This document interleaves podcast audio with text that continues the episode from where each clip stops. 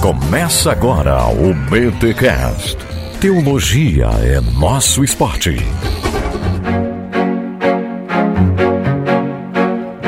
Muito bem, muito bem, muito bem. Começa mais um BTcast de número 373. Eu sou o Rodrigo Bibo e quero embarcar nesse ônibus. Eu sou o André Lodos e as suas escolhas valem muito. Eita, o que fazemos aqui ecoa na eternidade, ó. É. Esse senhor.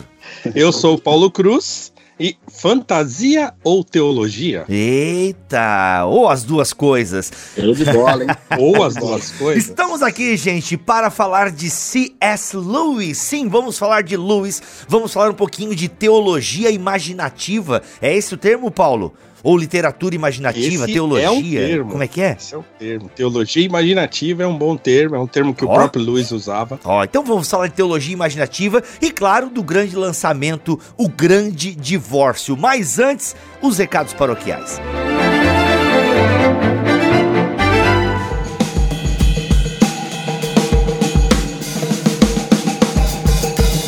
paroquiais dessa semana. Atenção, galera, que ouve nós falarmos aqui sobre Enid Wright pra cá, Enid Wright pra lá.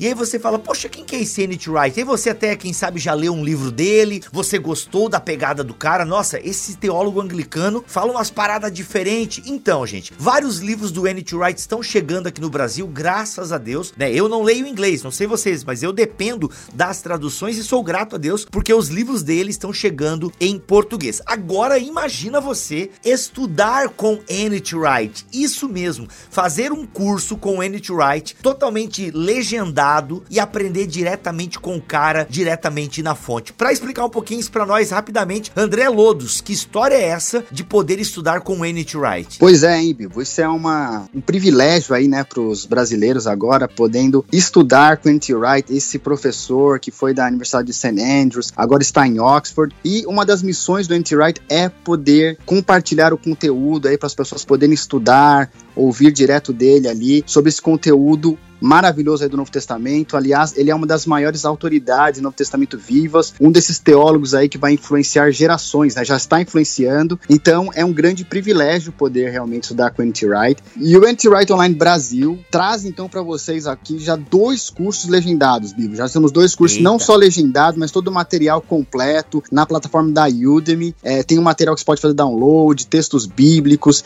tem exercícios, né? Tem uma tutoria também ali para quem tiver dúvidas, Opa. quiser tirar dúvidas ali com o especialista em T-Write. Então, assim, é um curso completo mesmo do Write. E o mais importante, Bibo, acesso vitalício na plataforma. Então, quem quiser pode fazer no tempo tranquilo ali, não precisa correr, não vai acabar, não tem prazo. A pessoa compra e faz quando ela tiver tempo. Muito bom. E olha só, quais são os cursos que estão disponíveis para a galera aprender um pouquinho com o Manage Write? Ó, já temos dois cursos, tá? E o mais legal, hein, Bibo? Um deles gratuito para a pessoa conhecer a metodologia, conhecer um pouquinho do, do estilo do Write ensinando, conhecer a plataforma. Uhum. Paulo e sua carta Filemon, esse oh. é gratuito, a pessoa entra, não tem que pagar nada ali, pode conhecer. Uhum. E aí, se ela gostar, ela pode fazer o Paulo uma biografia, um curso fantástico para quem quiser conhecer ali todo o contexto histórico, social da vida de Paulo, das cartas, onde, quando elas foram escritas, em que momento da vida dele, né? O, o N.T. Wright não é só um teólogo, um estudioso, mas ele é um historiador, então ele traz toda essa ênfase histórica para o curso. É, um, é, é, na verdade, a grande especialidade do Wright, né? Então, uhum. é necessário conhecer um pouquinho do N.T. Wright, é necessário conhecer um pouco dessa ênfase que ele traz sobre Paulo. É uma oportunidade única uhum. de estudar com esse grande teólogo, sentar os pés ali do Wright e aprender tudo legendado em português. Uhum. E se o pessoal aí curtir, ajudar, Bibo, vai ter, vão ter novos cursos da Anti-Write aqui chegando no Brasil, né? Olha aí, olha aí. Porque já existem vários, né? E só que no Brasil só tem dois legendados. Um gratuito para você experimentar e depois um curso entrando profundamente na vida do apóstolo Paulo. Gente, entender o apóstolo Paulo e o seu mundo é entender boa parte do mundo e da teologia do Novo Testamento. Mas agora o mais importante, galera, seguinte, presta atenção. Ó, até o dia 30 de novembro de 2020, 50% de desconto no curso sobre a biografia do apóstolo Paulo. 50% de desconto. Se você não conseguiu fazer agora em novembro e tal, em dezembro ele vai ter 30% de desconto, mas isso só em 2020. Até dia 30 de novembro, 50% de desconto. A partir do dia 1 de dezembro até o final do ano, 30% de desconto. Mas olha só, só pelo link que está aqui na descrição deste BT Cash. Então lembre-se, você faz a inscrição, garante já esse mega desconto nessa parceria com o Bibotalk e você tem acesso vitalício. O que, que isso quer dizer se você não entendeu? Enquanto existir a plataforma, você pode acessar e fazer o curso, beleza? E uma coisa legal, galera, tem tutoria, você pode ter as suas dúvidas aí supridas caso surja alguma coisa e tal. Ainda que o NT Write é super didático, mas se quiser ampliar, tem uma tutoria. Então aproveita que o link está aqui na descrição deste BT Cash. André, vamos para esse papo do Luiz que tá, ó, show. Vamos lá, Bibo. Obrigado.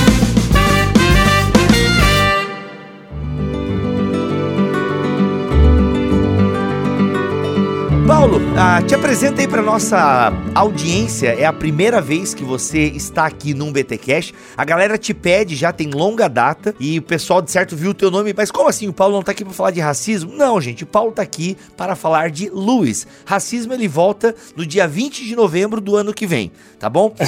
mas agora, Paulo, tá aqui para falar de Lewis, mas te apresenta um pouquinho para nossa audiência, que vai que tem gente que não te conhece. Bom, vamos lá, Bibo, prazer, viu? Muito obrigado pelo convite. Tô feliz feliz e honrado aí pelo, por ter me chamado para participar e para falar de um assunto que eu acho muito mais interessante do que o assunto racismo, que é chato e pesado, é mas é um assunto necessário, apesar de ser necessário, né? Uhum, mas eu sou professor de filosofia e de sociologia no ensino público aqui em São Paulo, né, capital. E, bom, eu tenho uma dissertação de mestrado em C.S. Lewis, né, tratando especificamente sobre a trilogia de ficção científica uhum. do Lewis, que é composta né, de Além do Planeta Silencioso, Perelandra e aquela Fortaleza Medonha. E é uma obra que eu tenho especial predileção, assim, né? Então eu quis estudar a trilogia porque eu, eu já admirava muito, já tinha lido há, algum tempo. E aí resolvi. Então eu mudei de área, eu era da área de tecnologia, trabalhei 20 anos com isso, até mudar. Então foi um processo longo, depois da minha conversão, em, no ano 2000 para que eu encontrasse um caminho assim dentro da área da educação que desde a conversão eu sentia que era algo para o qual Deus me chamava assim. Então eu tô feliz, né? Tô feliz de ter escolhido esse caminho.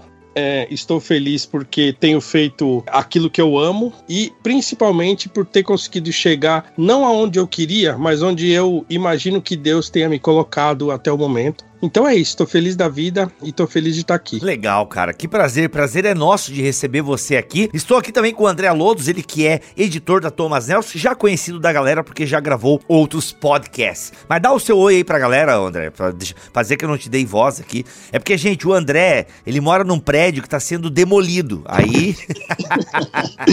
É a realidade de muitos, né? Até tá na televisão tá acontecendo isso hoje em dia. O pessoal tá lá na televisão e começa a bateção. Mas obrigado, Bibo, pelo convite de estar aqui participar dessa conversa com o Paulo, com você, falar um pouquinho de Luas. Realmente é uma grande responsabilidade editar Luas. E obrigado pelo convite estar aqui de novo. Espero contribuir aí no, na medida do possível, né? Se essa bateção permitir aqui. É verdade. Nossa, ainda bem que tu não tem filho pequeno querendo dormir, cara. Porque, olha, é terrível, terrível. A criança tá deitada, ela vai dormir. Aí o vizinho liga a furadeira. É uma delícia.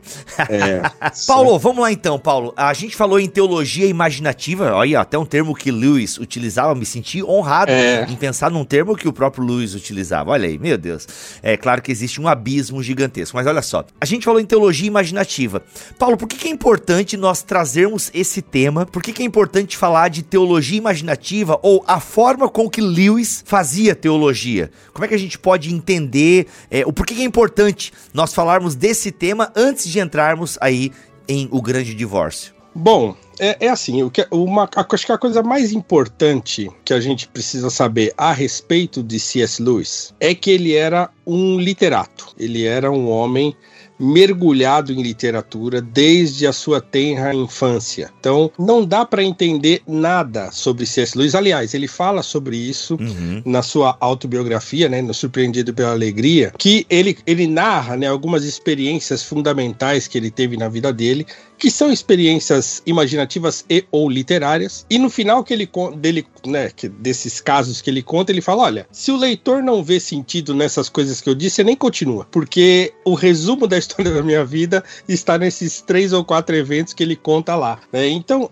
a vida dele toda está envolvida nisso que a gente chama de imaginação, ou de literatura imaginativa, ou de imaginação moral, para usar um termo um pouco mais filosófico e tal. Mas o, o Luiz tem a vida é, é, completamente tomada por esse caráter imaginativo da existência. Uhum. Então, por exemplo, ele, ele cresce com, com o seu irmão, que foi o seu grande companheiro, assim, de infância. Ele teve uma babá muito importante, a Lizzie Endicott, que era uma mulher que contava histórias para ele e tal. Então, o seu irmão vai cedo para uma escola fora, né? E aí ele fica sozinho. E ele fala que, por exemplo, dos 6 ao 8, aos 8 anos da vida dele, ele viveu praticamente dentro da própria imaginação. Ô, louco. Então, é, ele fala isso e ele, e ele diz que ele vivia dentro de uma casa é, muito grande, né, gigantesca, cheia de corredores vazios, de quartos e tal, e de muitos livros né, livros em todos os cômodos, em todos os lugares, né? Então ele tinha acesso muito fácil aos livros e ele diz mais. Ele diz que nada era proibido a ele. Então ele lia o que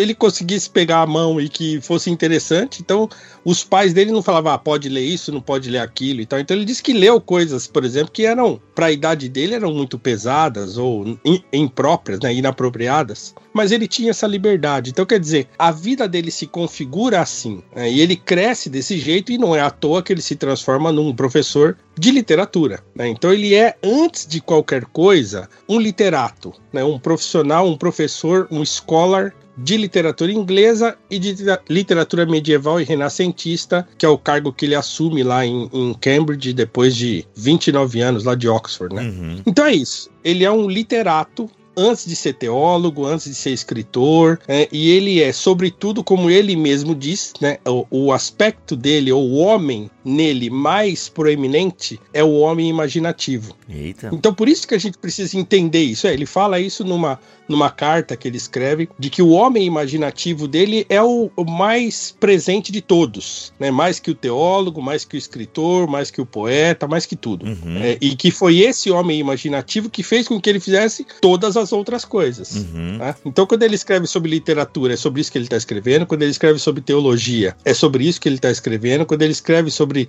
teologia propriamente dita, é sobre isso que ele está escrevendo. Então, quer dizer, Lewis era, sobretudo, um literato e um, um homem imaginativo, digamos assim. Uhum. Então é importante. Não dá para entender C.S. Lewis se não entender esse, esse contexto de sua biografia, que é fundamental para compreender todo o resto, inclusive a sua conversão. Ó. Oh. Olha, ou seja, o papel importante da imaginação no desenvolvimento teológico do Luiz, porque ele tem livros propriamente assim, o cristianismo puro e simples, por exemplo, não é uma história, né? São é, pequenos é, excursos de determinados temas da teologia. Sim. Mas outros livros dele que fizeram sucesso, como por exemplo, Cartas de um Diabo a seu Aprendiz, ele já simula ali, já tem uma imaginação aplicada ali. Sim, tá, todos eles eu acho que, que tem muito do, do que a gente chamaria mesmo de, de, teologia imaginativa, né? O tipo de teologia que o Luiz produz uhum. é mais propriamente um tipo de teologia imaginativa. Ele não é um teólogo é, profissional, né? Ele não é formado em teologia.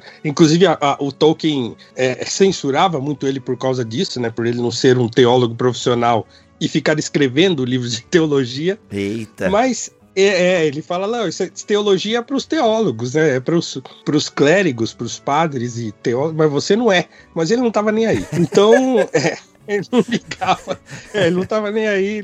Nisso ele desobedecia o, o Tolkien. Mas assim, ele escreve basicamente o tipo de produção teológica e de argumento teológico que ele produz. Se a gente tem um pouco mais de familiaridade com esse tipo, com a diferença, né, de você ler, por exemplo, um, sei lá, um Calvino, um Lutero, um sei lá o que, um teólogo consagrado aí, e ler o Lewis, é fácil perceber a diferença, né? Uhum. Os exemplos que ele usa, o modo como ele constrói os argumentos, né? Então, sobretudo as imagens que ele monta para exemplificar aquilo que ele quer dizer, por exemplo. Uhum. Para dar um exemplo clássico, é, e é um exemplo que, que é caro também à luz, muito caro à luz, que é o Platão. O Platão faz isso. Então, quer dizer, ele está lá nos seus diálogos falando com alguém, né? E ele vai pegando do mais simples para o mais complexo. Chega uma hora, a coisa fica tão complexa que ele faz o quê? Ah, vou narrar um mito. E aí ele conta uma história ficcional. Né? Uma história fictícia, um, né? Um, uma história imaginativa. Uhum. Ou as parábolas. Exatamente. Tipo Jesus. Ou as parábolas de Jesus. É.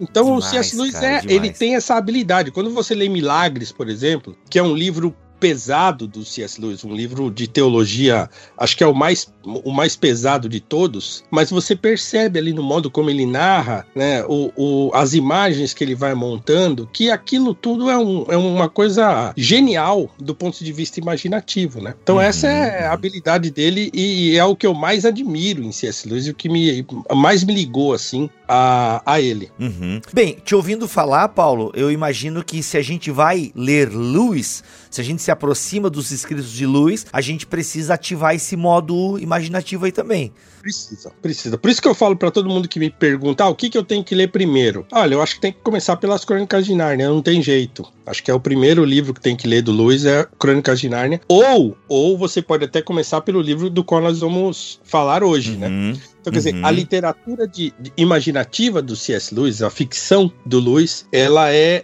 tão ou mais importante do que os seus livros de não ficção. Olha aí, olha aí. Tem a trilogia cósmica que você manja bastante também. Aliás, até numa futura confraria do Lewis, você ia abordar esse tema da imaginação, se não me falha a memória. Foi o tema da tua dissertação, não foi? Sim, sim, foi o tema da minha dissertação, que foi uhum. Teologia e Imaginação Moral na trilogia cósmica do C.S. Lewis. Ó, imaginação moral. Caramba, ou seja, nunca é só uma história, então. Nunca é só uma história. E, e isso é o, o, o, pulo do gato está exatamente aí, né? Que um, um uhum. a imaginação, ou a literatura imaginativa, ou os contos de fada, né? Como ele gostava de falar e, e ler e falar sobre, né? Uhum. É claro que não são só histórias, né? O conteúdo moral que há nesse tipo de literatura é fundamental, é absolutamente fundamental para a formação de um caráter e também de uma inteligência profunda. Uhum. Né? Demais. Essa era a defesa não só do Lewis, era a defesa do, do próprio Tolkien, do Chesterton, do George MacDonald, de, de todos esses grandes escritores uhum. de literatura ficcional ou contos de fada, né? ou, ou a chamada literatura imaginativa, todos todos eles tinham muito bem desenhados né, na, sua, na sua mente a importância da imaginação. Tanto é que o Tolkien escreve um livro sobre isso, né? Ele escreve um livro sobre, é, sobre histórias de fada, em que ele vai falar da importância desse tipo de literatura para a formação do imaginário das pessoas e também da sua inteligência. Né? Um assunto antigo, assim, Aristóteles já falava disso, então não é uma coisa que eles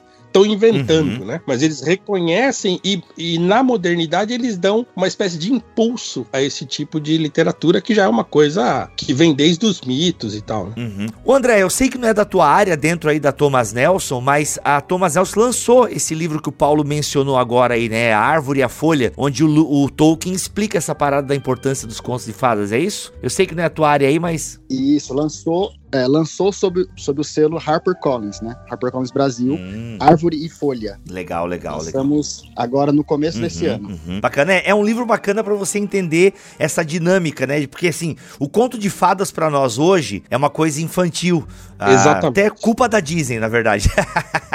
que o Tolkien detestava, tanto ele quanto o, o Lewis detestavam o Disney. Olha aí, eu, eu amo, vou assinar o Disney Plus, tudo certo, mas assim, é que de fato a gente acha que conto de fadas é histórias para crianças, né? É. Então, e a é. gente tem essa dificuldade. E na verdade, muitos pastores têm dificuldades, já não leem muita teologia, né? O que é um Exatamente. problema. Mas é, muitos pastores não, não, não leem, sabe, uma ficção, um romance, não ocupam a sua cabeça com literatura imaginativa, né? Com literatura, com, com uma história fantástica. Exatamente. É, e isso é uma pena, né? Porque realmente isso nos, nos ajuda. Deve, deve, eu não sei explicar cientificamente falando, mas deve liberar algumas travas no cérebro, entendeu? Que... Ah, mas é certo isso. Quando você vê o apóstolo Paulo lá no Areópago falando assim: olha, como dizem o seu poeta, e aí ele fala, né?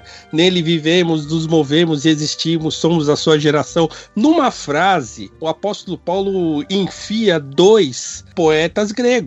É, pagãos. Então, quer dizer, ele dominar, o apóstolo Paulo é quem é, não é à toa. Né? Uhum. Ele era um homem extremamente culto e dominava esse tipo de literatura. Aliás, o, o Basílio de Cesareia, né, o, é da tradição, né, ele, ele escreveu um livrinho sobre isso, né, sobre a importância da literatura pagã, estimulando os, os seminaristas a lerem Caraca, é. e o Basílio é que é, é antes do quarto século, não é? Exatamente, é o Brasil Basílio Meu de Cesareia. Deus, caramba, e nós aqui perguntando se pode ouvir música do mundo. Entendeu? Mas, Entendeu como é que as coisas são? Caraca, mas pô, que fantástico isso, cara. Que legal. Posso Aliás, ô, oh, fala André. Você mencionou aqui também o, o, livro do Tolkien, e tem um bem importante que a gente vai lançar agora é, no começo do ano que vem, que é o Fantastis, do George MacDonald, né? E o Paulo já até mencionou o MacDonald aí como um desses grandes expoentes da, da fantasia, e ele, na verdade, foi uma das grandes influências do Lewis, do Tolkien, do Lewis Carroll, né? E ele era pastor, né? Então olha é. a diferença, né? Ele era pastor escocês, né? E aliás, o, o George MacDonald, a gente vai falar um pouco mais dele, com certeza, no episódio. Ele é um dos personagens centrais aqui do, do Grande Divórcio, mas o Lewis foi lendo o Fantastis, né? Que o Lewis fala que ele teve uma, um batismo da imaginação. É, a sua imaginação batizada, né? É, batizada. Então toda essa questão que estão discutindo, né? Da imaginação e tudo mais, isso é muito importante. E é através de um, de um livro que o McDonald's chama de contos de fadas para mulheres e homens e mulheres, né? E, e para ver como ele realmente eles enxergavam isso completamente diferente do que a gente encara hoje, né? A importância disso e como formou grandes autores depois. Né? Caraca. Né? Perfeito. É, exatamente. Gente, sobre esse assunto, mais algum comentário? Não, acho que é isso, acho que é isso. A importância de, de compreender esse, esse lado, né? Que na verdade não é o lado, é todo o Lewis, que é a questão da influência da imaginação é, em tudo aquilo que ele escreveu. Hum, muito bom.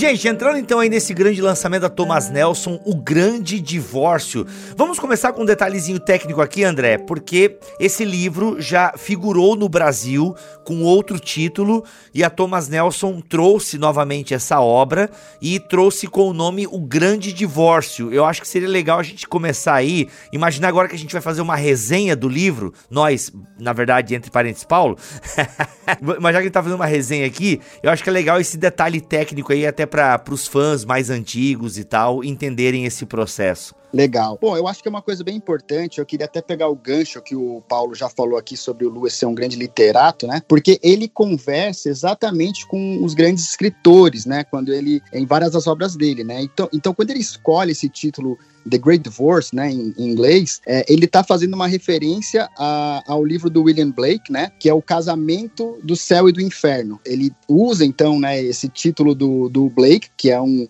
um escritor né, do século XVIII, para falar que ele, na verdade, vai contra as ideias do Blake ali. Ele tá, e ele, ele, é, ele é contrário ao que o Blake fala, porque o Blake ele vai. Ele tem uma, inclusive uma frase que eu separei aqui para falar no, aqui com vocês na conversa, que o Blake ele, ele, ele fala o seguinte: os caminhos dos excessos levam ao palácio da sabedoria. Né? Ele tinha aquela ideia de que o bem precisa do mal, o mal precisa do bem, tem essa coisa do contrário. E aí o, o Lewis, ele, ele até fala no livro que ele, é, ele diverge fortemente, né? Ele fala assim, acredita que essa crença seja um erro desastroso, esse casamento do céu e do inferno, né? Ele, e aí ele fala é, que nós podemos consertar uma soma, mas só repassando o cálculo e continuando a partir do ponto em que erramos, nunca apenas prosseguindo. Então, para o Lewis, você não consegue fazer o mal se transformar em bem. Ele nunca vira o bem, né? Então, existe esse divórcio mesmo. Você tem que voltar e seguir por outro caminho, né? E, e acho que esse foi, esse foi um detalhe que passou né, em outras edições, porque a palavra abismo ela não, ela não tem, ela perde essa parte, essa conexão né, com, com o Blake. Então a gente achou importante é, trazer isso para os leitores, né, essa uhum. edição editorial. Uhum, uhum. Legal, legal, bacana. É curioso isso, né, o, o, o, o Bibo e André? É curioso porque assim, a, o termo grande abismo aparece na obra né? É um, aparece, é um termo que aparece já mais é. pro final da obra Isso. e tal. Então eu acho que talvez eles tenham escolhido é, tirar a palavra divórcio, porque todo mundo pensa em casamento de ser humano. Né? Exato, então.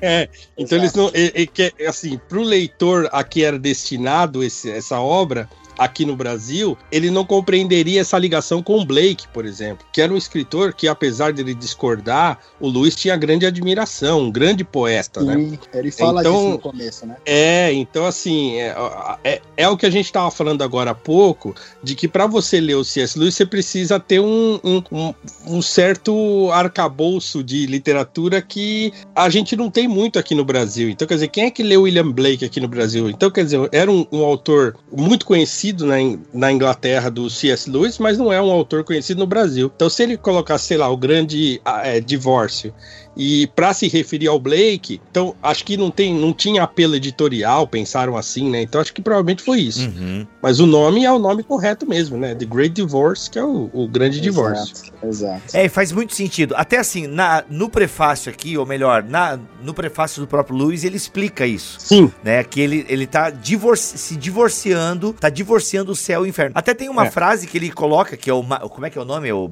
é o Jared. Jared é o Witcher. É o McDonald aqui, o George McDonald. A, a, frase do McDonald já é já que abre o livro, ela já dá o tom também. Sim, né? sim, sim. Não, não há escapatória. Não existe céu com um pouco de inferno. Nem um plano para guardarmos um pouco do diabo em nosso coração ou em algum lugar escondido. Satanás deve ir embora e, com ele, cada vestígio seu, por menor que seja. Exatamente. Porque o que, que eu. Não sei se vocês leram William Blake ou conhecem um pouco da obra dele, porque a, o André até deu um pouquinho da letra ali, mas esse Blake ele falava o quê? Ele provavelmente não era cristão e falava que, a, é, que o bem e o mal caminham juntos, essa coisa toda. Como é, qual era essa pegada do Blake que motiva o Lewis a escrever um livro? E deveria ser um cara importante, né? Ao ponto do Lewis Sim, querer refutá-lo e tal. Qual é a pegada do Blake e o que, que motiva o Lewis a escrever O Grande Divórcio? Então, o, o, o, casamento do Céu e do Inferno, ou o matrimônio do Céu e do Inferno, dependendo da edição, né? Tem, tem várias traduções aqui no Brasil desse, desse poema do Blake. Ele é uma, é uma obra em que ele tenta justamente fazer, como o André falou, juntar as duas coisas. Então, quer dizer, ah, o mal precisa do bem, o bem precisa do mal. Né? Então ele fala, um não vive sem o outro. Então, na verdade, uhum. ele tenta fazer uma junção mesmo, né, das coisas do mal e do bem. É, não que ele não fosse cristão, né, ele até é, porque ele, ele tem um domínio do texto bíblico, inclusive ele cita o texto bíblico e tal, nesse grande poema em prosa, mas é, não é que ele não era cristão, é que esses caras eram todos assim, tinham uh, pretensões universalistas e todos, né? Cada um tinha lá sua ideia romântico, sobretudo, né? Uhum. Do ponto de vista uh, uh, da literatura, ele era um poeta romântico, assim. Então ele, ele vai tentar juntar as coisas para tentar mostrar que, olha, tem um pouco de bem no mal, um pouco de mal no bem, essas coisas não estão separadas, na verdade, estão juntas, né? O céu e o inferno fazem parte de um grande plano e que esse plano é a junção dos dois, né? E é isso, não é nada muito assim é, escabroso, assim, né? Claro que para uma teologia ortodoxa é herético, né? Uhum. Mas é, do ponto de vista é, poético é muito bonito, é muito bacana de ler. Então é claro que o C.S. Lewis não ia se preocupar com isso à toa. Né? E, e, e, também não, não acho que seria uma preocupação. Eu acho que ele queria partir de um, de um ponto, né? E, e para ele montar que, na verdade, a história, a ideia do livro não nasce disso, né? Então ele quis arrumar um argumento e o argumento foi, foi legal. Ele pegar e tentar fazer a cisão entre o céu e o inferno que o Blake tinha feito no seu poema, né? Uhum, legal, muito bom. É, eu também concordo, viu, Biba, que, que não necessariamente parte disso, até porque acho que o Paulo vai entrar mais nisso, mas já entrando um pouco até é, no livro, eu acho que um, uma das ideias, talvez um, das, um dos lugares que ele tem uma ideia, assim, de onde tirar essa história, que é esse ônibus saindo do inferno para o céu, é, é uma ideia, acho que do século IV, que o poeta Prudêncio é citado falando sobre um refrigério é, em latim, né, que seria meio que um refrigério para as almas. Elas em algum momento elas podiam, as almas tinham um refrigério, elas podiam ir até o céu por um período, né? E tem também um, um pouco de uma influência da a viagem de São Brandão do século VI, né? Só que os textos eram do século X que tinha essas viagens marítimas. E numa dessas viagens marítimas eles encontram é, um personagem que está agarrado a uma pedra, assim, feliz, é, no meio do, do Oceano Atlântico. E aí o pessoal chega e pergunta: o que está fazendo aí, né? Quem é você tal? Claro que eu estou né, não é exatamente assim que está escrito, mas aí ele fala: eu sou, eu sou Judas e por seis dias na semana eu, eu tô no inferno, mas por um dia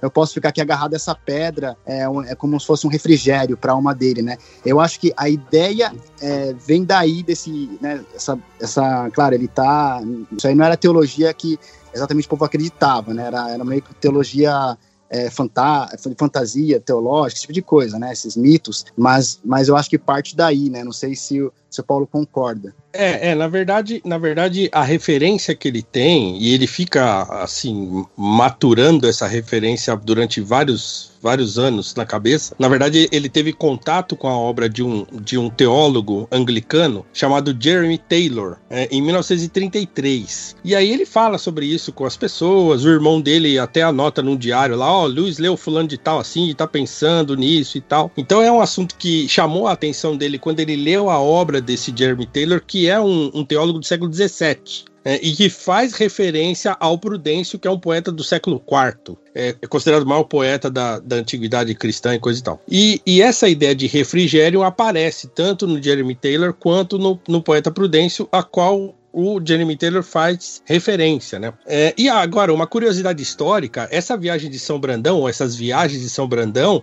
são importantíssimas para a história do Brasil. Por quê? É, é verdade, porque no, nos mitos, né, nessa, nessa grande lenda das viagens de São Brandão, ele também encontra uma ilha chamada High Brasil. Oh. Que é, os, os portugueses, é, os portugueses conheciam esse mito. Então, quando os portugueses se lançam ao mar é, e, e, chegam aqui no Brasil e tal, alguns dizem que eles estavam muito, digamos assim, tentados a procurar essa terra prometida. Aí era uma ilha de delícias que está lá no, nos, nas histórias do São Brandão. Então é um. Que da hora. É muito importante esse, essa, esses mitos aí sobre o monge irlandês que viajou aí pelos mares e encontrou essas ilhas. Né? Legal. Gente, só contextualizar um pouco então. A gente tá falando de ônibus aqui, de viagem. Nesse livro, O Grande Divórcio, a gente tem o um personagem, provavelmente o Lewis. É, o próprio Lewis. É o próprio Lewis, né? Que embarca é. num ônibus e esse ônibus está indo para onde? Pro crepúsculo, pro paraíso? Para onde esse ônibus está indo? É um, né? Tem todo um diálogo ali no começo, a galera embarca nesse ônibus e esse ônibus começa a viajar. Ele vai para um lugar que é o inferno, que é o purgatório. Então é um ônibus. É, é um e mano, ônibus. e assim, e muda as coisas no ônibus do nada, e, tipo, eles estão num lugar, depois estão em outro. Só pra gente entender do que que é essa ficção que o Luiz está tratando. É uma viagem do Luiz num ônibus, já entendemos um pouco a referência aí, e ele viaja para onde? Para onde o Lu está indo e as pessoas que ele tá encontrando e tal. Só pra gente começar a fundamentar um pouquinho mais aqui. É, ele tá no inferno, né? O ônibus sai do inferno da cidade cinzenta, né? É interessante. Isso é uma uhum. coisa genial, assim, né? Porque o, o Luiz descreve o inferno não como a gente costumeiramente, dentro do cristianismo, assimila o inferno, né? Como um lugar de fogo e de tormento eterno, não sei o que não. A cidade cinzenta, que é o inferno do grande divórcio, é uma cidade em, em expansão infinita, né? Ou eterna, que uhum, vai se uhum. expandindo, uhum. se expandindo e as pessoas vão se afastando cada vez mais umas das outras, né? É uma cidade crepuscular e é, é uma imagem maravilhosa, assim, é o, o, o modo como ele descreve isso é um negócio genial, né? Então, quer dizer, coloca o inferno como uma terra cinzenta, gigantesca, em que as pessoas vão cada vez mais construindo e se afastando umas das outras. Uma uhum. coisa importantíssima que ele fala na descrição desse inferno é que você não tem necessidade de nada material. Isso é, isso é genial, porque ele fala: uhum. olha, aqui você é só você imaginar que a coisa aparece. Você fala, quero uma casa, pum. Uhum. Quero um carro, pum. Você tem tudo né? E, mas ao mesmo tempo que você tem tudo, você não cria um senso de comunidade. Isso é uhum. genial, genial, porque está na origem, por exemplo, de, um, de, uma ideia de liberalismo econômico, né? Que fala assim, ah, é, as pessoas se juntam por causa da escassez. Olha então as pessoas vão se unir para trabalhar em conjunto e produzir né, para todo mundo. Então lá não tem essa ideia. Então as pessoas nunca vão uhum. se unir, por quê? Porque elas não têm necessidade. E aí elas vão cada vez construindo mais longe, mais longe, mais longe, ficam a milhares e milhares de quilômetros de distância umas das outras. Esse é o inferno que o Lewis desenha em O Grande Divórcio. É genial. Uhum. E o céu, por outro lado, é uma manhã eterna, né? É sempre uma manhãzinha, um dia começando, assim, que é uma coisa também. É, quem sabe o que é uma manhãzinha assim de sol, daquele solzinho meio de outono, uhum. né? Entende do que ele está falando quando ele né, descreve o céu como um, um, uma manhã sempre ocorrendo, né? Então é isso. Mas a ideia do entardecer, ô, ô Paulo, antes não tem um entardecer ali, a ideia do crepúsculo, que é esse meio termo, porque assim, se eu entendi, parece que tá, a ideia é que a galera pode sair do inferno. É. A, não, não tem essa ideia? É, na verdade, é assim, é, é, baseado nessa ideia do refrigério, né, na ideia medieval, hum. da teologia medieval, ele fala, olha, as pessoas tinham um direito, né, dado por Deus, de fazerem uma excursão, saírem lá do inferno, daquela terra completamente sem esperança. Aliás, né, o que é uma coisa interessante é que ele também faz uma homenagem ao Dante, né, porque o George MacDonald, que vai ser o uhum. seu tutor lá, né, e o seu guia, a melhor palavra é guia, o seu guia lá no céu é uma, uma homenagem a também o, o a Divina Comédia do Dante, que, que ele é conduzido também lá, né, primeiro pelo poeta Virgílio, depois pela Beatriz e tal. Então, era isso, era um, um refrigério mesmo, as pessoas saírem dessa terra de tormento, de desesperança e para dar uma volta lá, fazer passar um final de semana no céu. Mas o que é mais curioso nisso é que eles não só iam passar lá uma temporada no céu, como eles encontravam lá almas salvas, né, pessoas que, que estavam salvas, que tentavam fazer com que eles ficassem lá. Isso que é o mais interessante e, e, pitoresco, uhum. né? Então, as pessoas. É, as pessoas podiam ficar, né? Exatamente. Quem escolhesse ficar podia ficar. É, é e, e, assim, e o que é bem interessante, porque assim, ficar não é só, ah, tá bom, vou ficar aqui. Não é, né? Como a gente percebe em alguns capítulos, por exemplo, aquele capítulo do lagarto, né? Nas costas de um homem, sim, sim. e ele conversando com aquele, com aquele anjo de luz, digamos assim, né? E o anjo fala pra ele: ó, você quer, você quer ficar aqui? Então você me dá esse lagarto aí, posso matar? Não, não pode, ah, não sei, ah, tal. Então, não era só ficar, né, era preciso desistir de, né, da sua vida na Terra, ou, ou mesmo de você mesmo, para você poder é, ficar no céu. Então, todo esse, esse aspecto digamos, teológico que o Luiz monta nessa sua fantasia, na verdade, assim, o fundo todo, eu, eu costumo dizer, não seria um fundo teológico do ponto de vista ortodoxo, hum. mas é moral, é moral. Todos aqueles diálogos, todas as maneiras que as pessoas conversam e se comportam, tem um fundo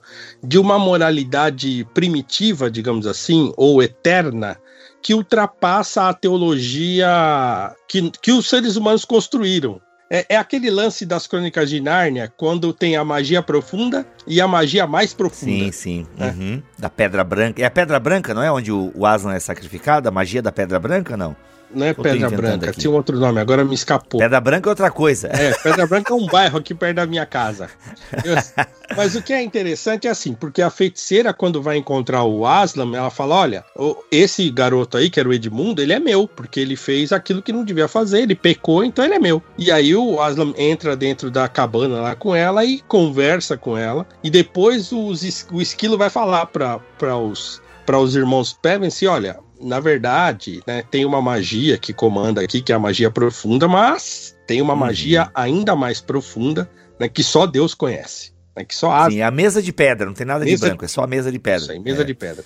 Então, uhum, é, uhum. eu, nesse sentido que eu acho que é interessante, então, porque assim, a gente que é cristão, a gente vai ao texto do Luiz, por exemplo, achando que vai encontrar uma teologia ortodoxa e não vai encontrar. Uhum. É, não vai, porque não era essa a preocupação dele. Ele estava preocupado com outra coisa. Eu acho que. Não é uma teologia sistemática, né? Não é uma teologia sistemática e tampouco é uma teologia preocupada, digamos assim, em transmitir doutrina. Uhum, uhum. Entende? Ele está preocupado. É mais ou menos como ele, como ele constrói o cristianismo puro e simples. Uhum. É, então são grandes temas, grandes temas morais e essa grande profundidade moral que é é, é, é, a vida com Deus, né? E que é o modo como Deus se relaciona com o homem. Uhum, uhum. Então acho que isso é o mais genial. Assim, a gente precisa, obviamente, se despir dessa nossa ortodoxia, né? Eu sempre brinco com os meus amigos que são reformados, né?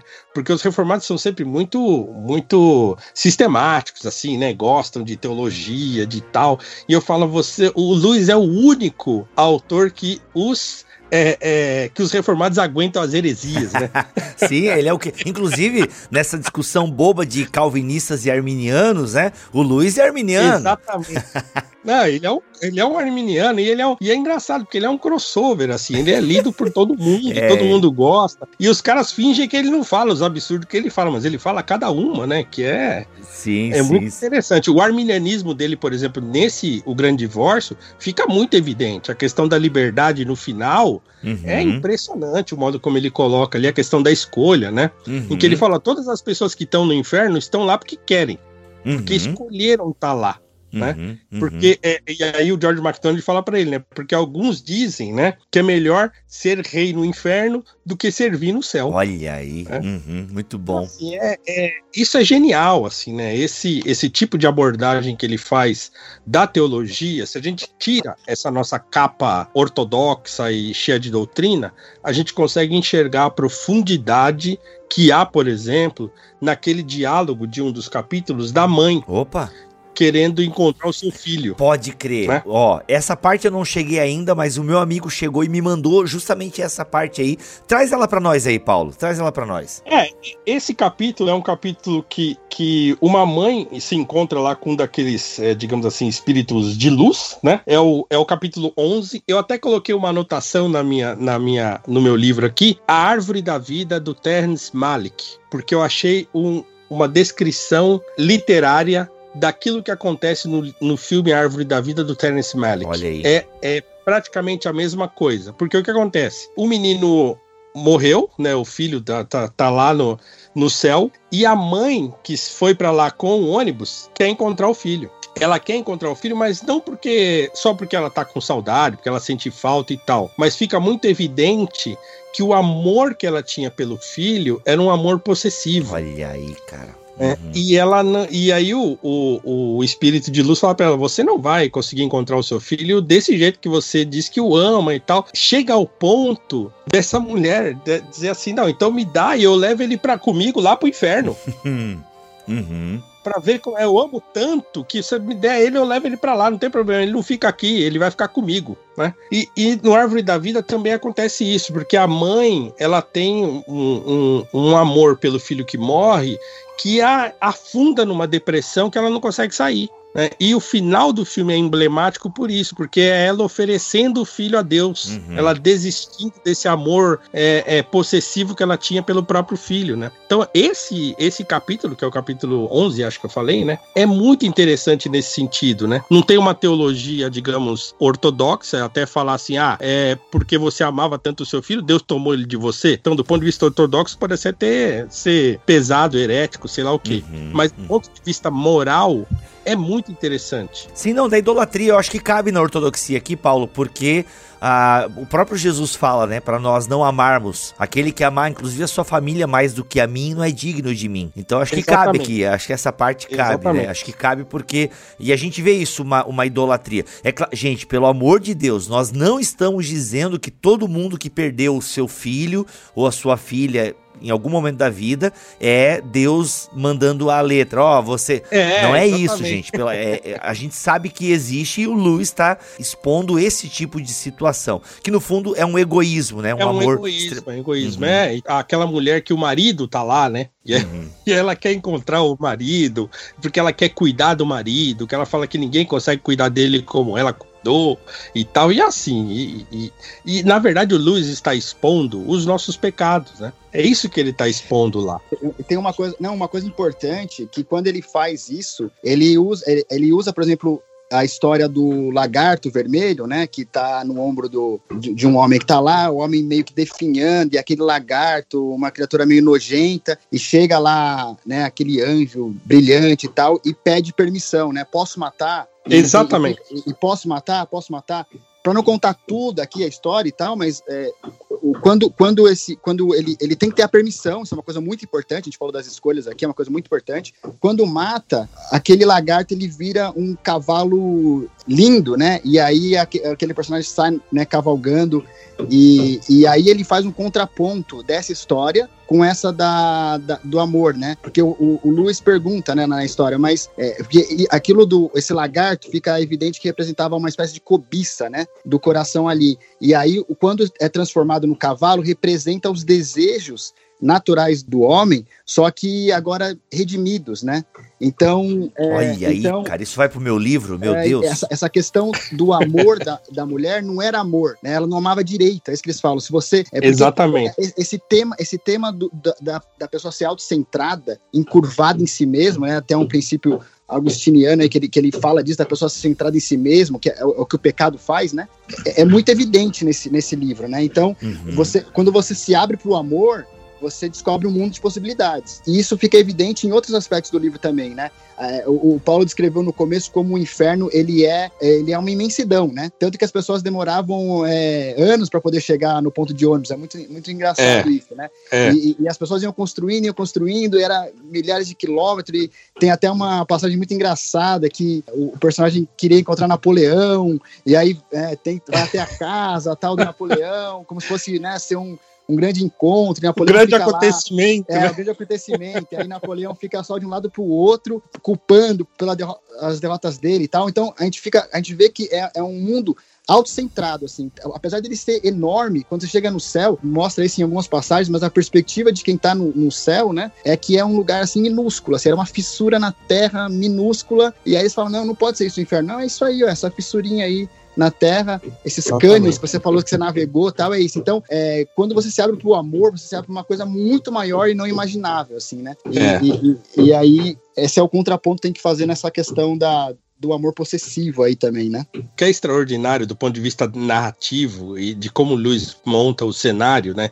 É também um negócio importantíssimo que, que o Luiz vai beber no Platão, né? Então, quer dizer, o céu é a realidade por excelência. Então, quer dizer, o céu é mais real do que qualquer outra coisa. Eita. Então, é quer dizer, não sólido, é que as né? pessoas. É mais sólido. Então, não é que uh, o mundo espiritual, na verdade, é mais sólido do que a Terra, por exemplo. É muito legal essa descrição, é muito legal, né? Quando ele descreve é, a própria eles, grama, né? É, eles uhum. pisam na grama e se machucam e tal. E ele fala também que ele tirou essa ideia de um escritor que ele leu, né? Que, que cujas gotas de chuva furavam as pessoas e tal. Ele fala isso na, uhum. No prefácio, né? Uhum, uhum. então, isso é isso assim, eu acho de uma genialidade, assim, que quando você compreende a mente do criador, assim, no sentido, né, até do homem, como diz o Tolkien, como co-criador, né? Uhum. É, você fala, caramba, como é um negócio genial essa descrição que ele faz dos lugares, né? Inclusive na trilogia cósmica, já para fazer um, um parênteses aqui, a descrição, as descrições que Luiz faz é, em Perelandra são assim, do ponto de vista de quem é cristão, como nós, é de chorar o negócio. Sim, é um negócio absolutamente profundo, não só do ponto de vista espiritual, mas também de beleza narrativa, assim. É um negócio uhum. muito bom. Muito legal.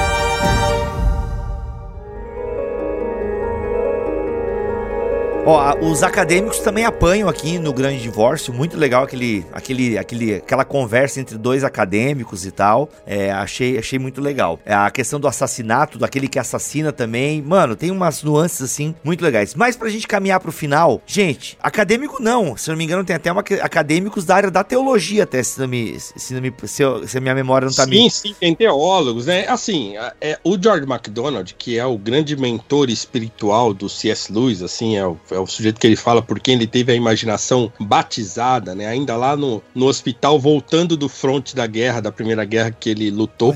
Então, o George MacDonald é um autor, assim, fundamental na história do Lewis. O Fantastis, principalmente, né? Que aí a, a Thomas Nelson vai lançar e, e eu já estou muito feliz em saber isso. Uhum. É, é um livro fundamental na vida do próprio C.S. Lewis. Então, ele faz do George MacDonald o seu guia lá, né? E o George McDonald vai uhum. falando as coisas, vai esclarecendo para ele as coisas que ele vai encontrando lá e, e descrevendo os encontros, né? E falando uhum. quem são aquelas pessoas e tal.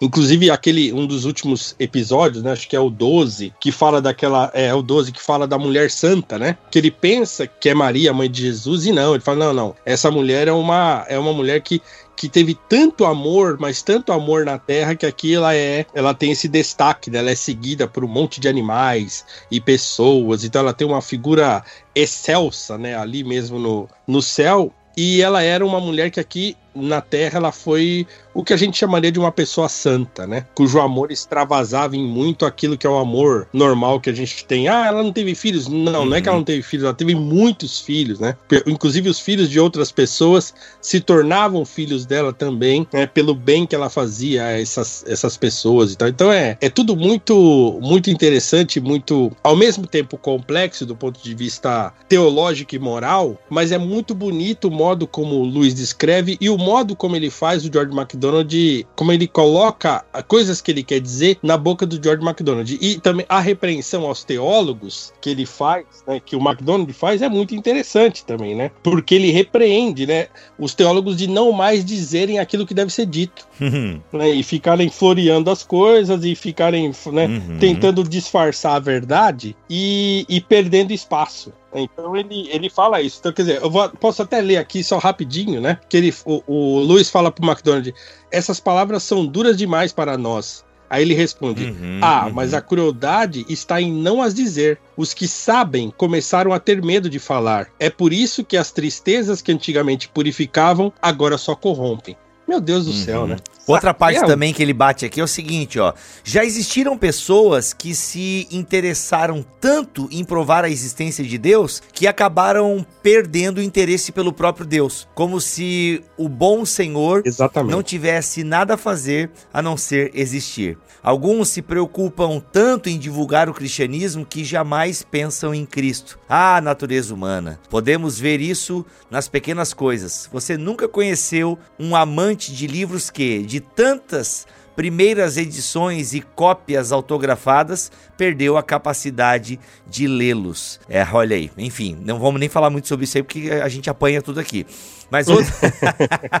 uma coisa legal aqui também, que falando do George MacDonald, é como o Lewis expressa aqui na história dele a importância dessa mentoria Sim. Que o, o McDonald deu a ele, né? Me, Sim. através dos livros dos seus escritos. Que apoiar-me no braço de alguém mais velho foi uma experiência que me levou de volta à infância. Né? Com esse apoio, achei a caminhada mais tolerável. Olha aí que coisa linda. Gente, olha só, tem muitas histórias aqui. O livro, então, ele vai narrando vários encontros, mas a gente não pode passar por eles. Paulo, pra gente finalizar a nossa conversa, eu queria assim que tu. E aí, assim, bem didático mesmo, bem Christopher Christopher Nolan. é, a gente falou aqui de, desse divórcio, céu e inferno. O que que causa esse divórcio? Qual é, qual é a moral? Qual, é a moral da história, por assim dizer, de O Grande Divórcio? Vamos ajudar aqui os nossos leitores. Isso talvez seja um baita de um spoiler, mas qual é a moral por trás dessa história que o Lewis nos traz? Por que, que escolhas são tão importantes? O que, que é esse divórcio? O que caracteriza esse divórcio? Não, eu acho que assim, o principal eu acho que é uma história sobre amor, sobre o amor de Deus uhum. e sobre aquilo que, é, de repente, uma, uma época se espalhou esse termo que é o amor exigente, digamos assim, né? Olha é, aí. Como o amor de Deus é tão excelso, é tão é, é, eterno e tão maior do que qualquer coisa que a gente possa imaginar, uhum. que só há uma maneira de se aproximar desse amor, que é negando a si mesmo. Eu acho que Olha não aí. há outra lição em o grande divórcio, e é por isso que é um divórcio mesmo, e é por isso que não há como você transformar o mal em bem, né? Você só pode é, é aniquilar o mal para que o bem surja.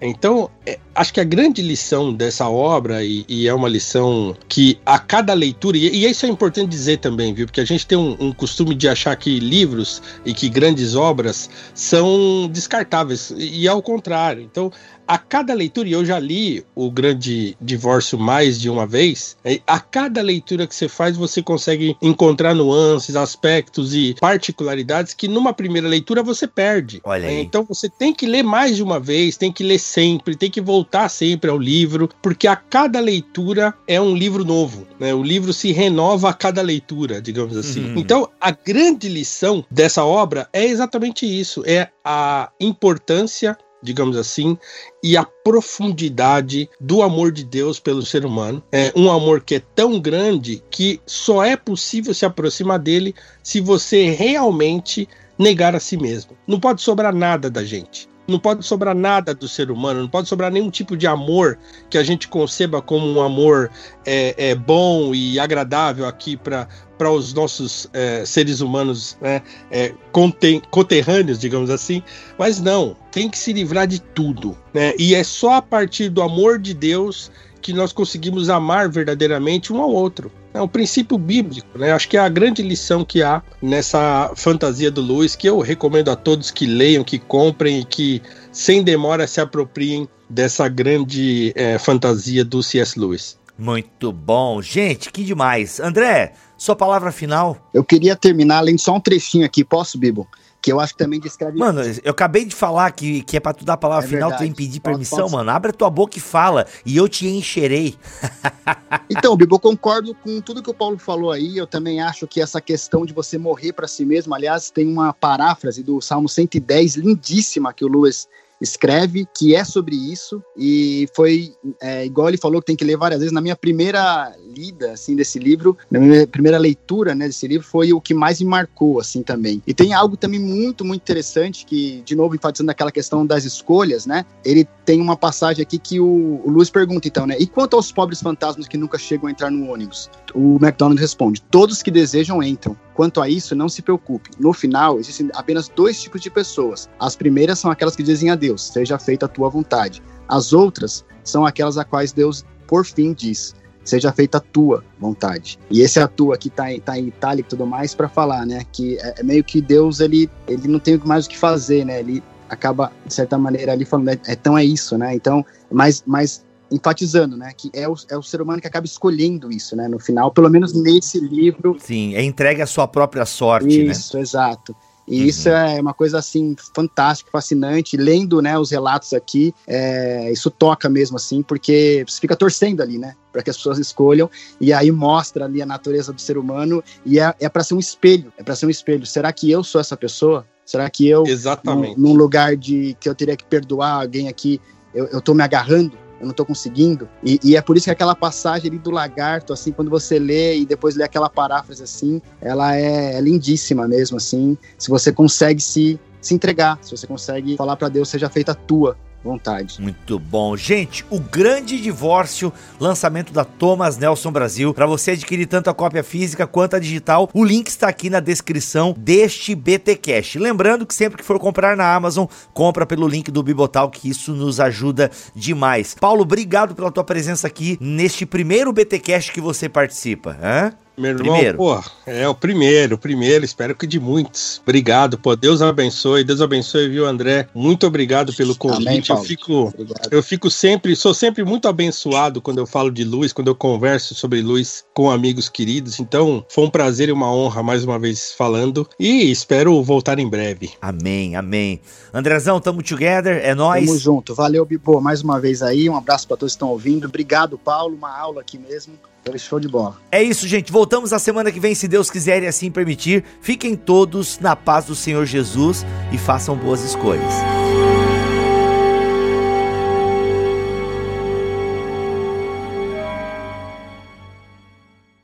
Este podcast foi editado por Tuller Bibotalk Produções.